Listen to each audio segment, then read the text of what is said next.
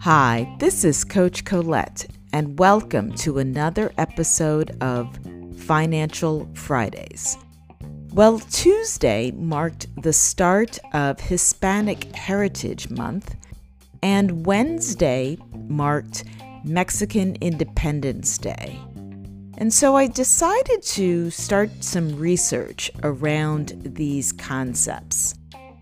Because in reality, the word Hispanic really does not do justice to the multinational, multicultural, and multilingual group of communities that were consolidated into Hispanic heritage. Not to mention, it doesn't capture fully Latino culture or Latinx culture.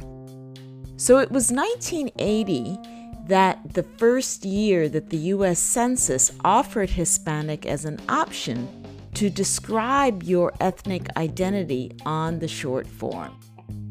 And it allowed people to choose to identify as Spanish slash Hispanic. And this included people who identified as Mexican, Mexican American, Chicano, Puerto Rican, Cuban, or other Spanish slash Hispanic. Originally, federal recognition of a single Hispanic ethnic identity was a strategic goal of many community organizers who hoped to create a more collective identity that people from the countries that were colonized by Spain could use to exert their political and economic power. It was an idea to leverage the power to identify and start to amplify shared concerns and improve the conditions of the people.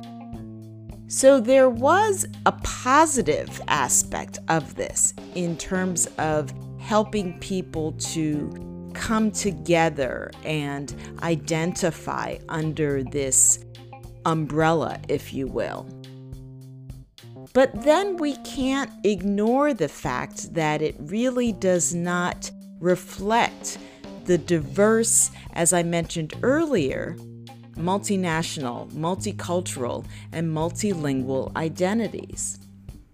And so people have asked who gains from erasing specific experiences of individual people and diverse cultural identities within the Hispanic community. And more often than not, those are people who are not Hispanic as well as not Black. There are lots of conversations around anti Blackness within Hispanic communities as well. And really, what it is about how is it that we dismantle the oppression and the internalization of anti Black concepts, and stereotypes across all communities. And this is the argument that many Afro Latinx organizers, artists, and writers are aiming to bring forth. Latinx identity also brings together people in South and Central America who share a history of Spanish colonization, but the category isn't defined by having a Spanish speaking ancestry. Just like the United States, Latin America has a long and complex history that intersects between Native people, European colonization, African slavery, and global immigration patterns. So, we want to ensure that when we speak of Latinx and Hispanic people, that we are acknowledging the broad racial diversity as opposed to trying to represent them as one homogeneous group. From a business perspective, Latinx small business owners are the fastest growing group of entrepreneurs in the United States. Over the past 10 years, the number of Latinx business owners grew 34%, compared to 1% for all business owners in the US, according to Stanford University. That same Stanford study found that Latinx owned businesses contributed about $500 billion to the economy in annual sales. Latinx businesses employ more than 3 million people, according to the Stanford Latino Entrepreneurship Initiative. Latinx owned businesses account for about 4% of U.S. business revenues and 5.5% of U.S. employment.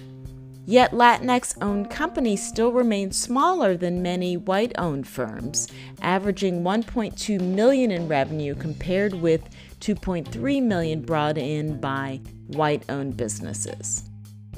Latinx small business owners face similar systemic racism that has resulted in lower incomes and loan rates when you compare to other BIPOC led businesses. So we're still dealing with these forms of systemic oppressions, colonization, and other issues. I think it's important to dispel the mainstream myth of this homogeneous Hispanic identity and really begin to discuss and explore the broad racial spectrum of experiences, as well as to discuss both the words Hispanic and Latinx and recognize that these terms are not necessarily accepted by everyone. And we still want to meet people where they are and allow them to share their stories and their histories and their experiences.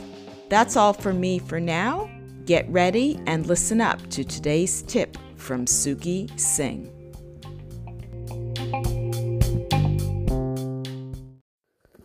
Hello, everyone. This is Suki Singh, aka Investing, of the Investing Podcast with your weekly Financial Friday tip. Are your electronics or phone getting really old? Recently, I just made a huge upgrade with my new phone from Samsung, and right now it's saving me a lot of time and hassle. What is one thing right now that you can invest in that will save you time and money in the future that will give you an upgrade in your life. Maybe that's something to consider purchasing and investing in. With that said, that is your weekly Financial Friday tip, and I'll speak to you soon. Bye bye. Hey, it's Coach Colette, and this is the week's Unplugged segment.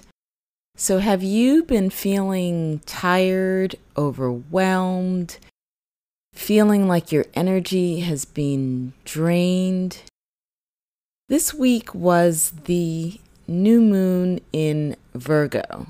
And again, if you've been listening to the podcast, you know that I am a Moonie. This new moon in Virgo is also the new moon in my sun sign because I am a Virgo. And so I always pay a little bit more attention to this new moon. It's interesting.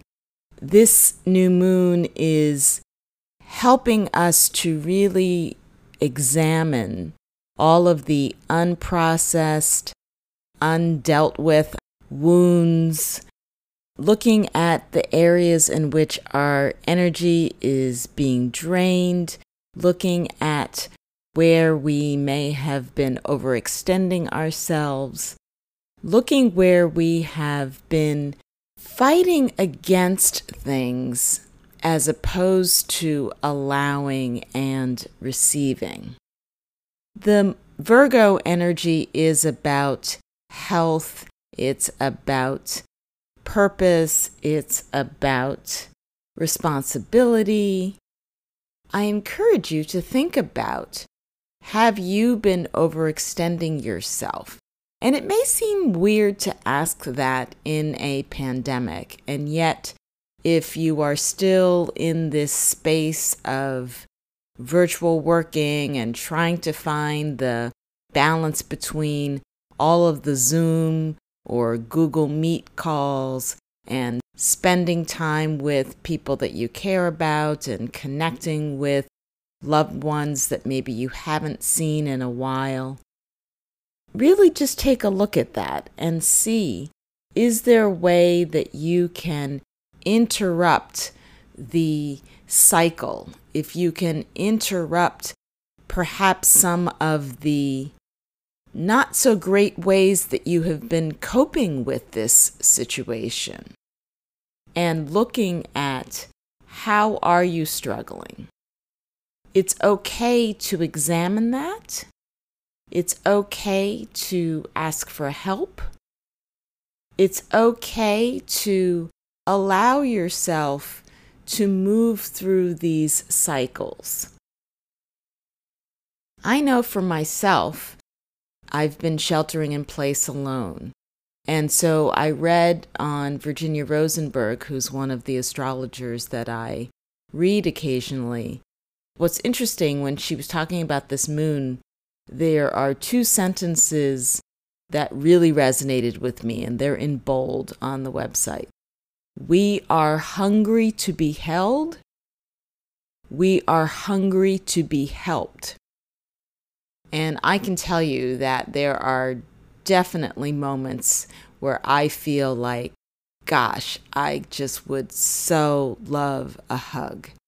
And I've actually, in my morning ritual, I have actually added that I call in safe touch. I call in safe hugs. I call in safe cuddles. Because I also realize that sometimes we need to be specific about what it is that we need for our help. I'll give a brief example. So I use my Google Mini to play relaxing sounds to help me to fall asleep as well as stay asleep. And I've been doing this for months now, and I usually just ask it to play relaxing white noise. It has been doing it, and it's been great. And then the night before the new moon, I did my same thing, and all of a sudden, it stopped playing. And so I called it again to play, and I drifted back to sleep, and then boom, it stopped playing again.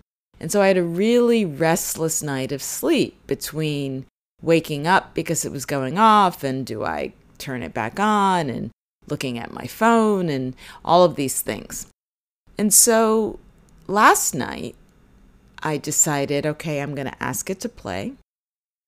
And same thing happened.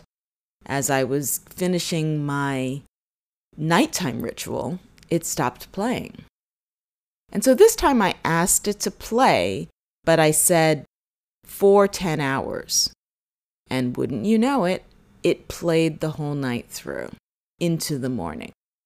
And what's interesting about that is I had never specified the time before, and yet for whatever reason, something shifted. And now being specific about the time allowed me to have that full night's sleep of rest and relaxation.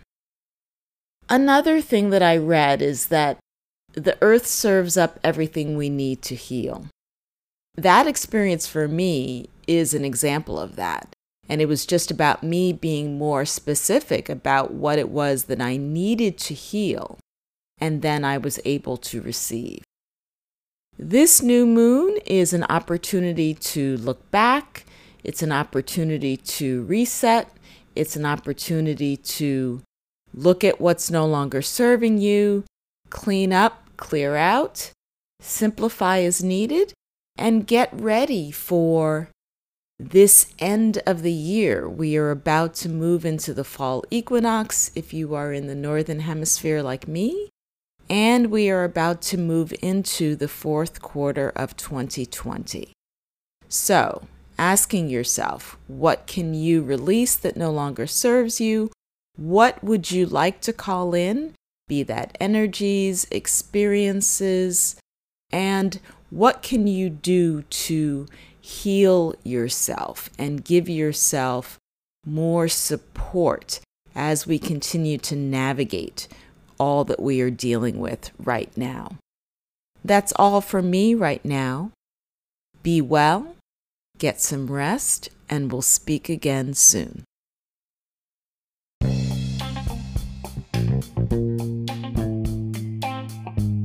So, what is your takeaway from this week's Financial Friday segment? What might you do differently around your money and your mindset? For more financial advice, you can check out Suki's podcast, Invest Sing, where I also share tips on his Wellness Wednesdays segment. If you enjoyed this episode and haven't already subscribed, you can do so on Spotify, Apple Podcasts, or wherever you like to listen. You can also connect with me on Instagram at coach underscore Colette for more inspiration on personal growth and wellness. Tune in next Friday for another episode and get ready to start within to finish strong. Música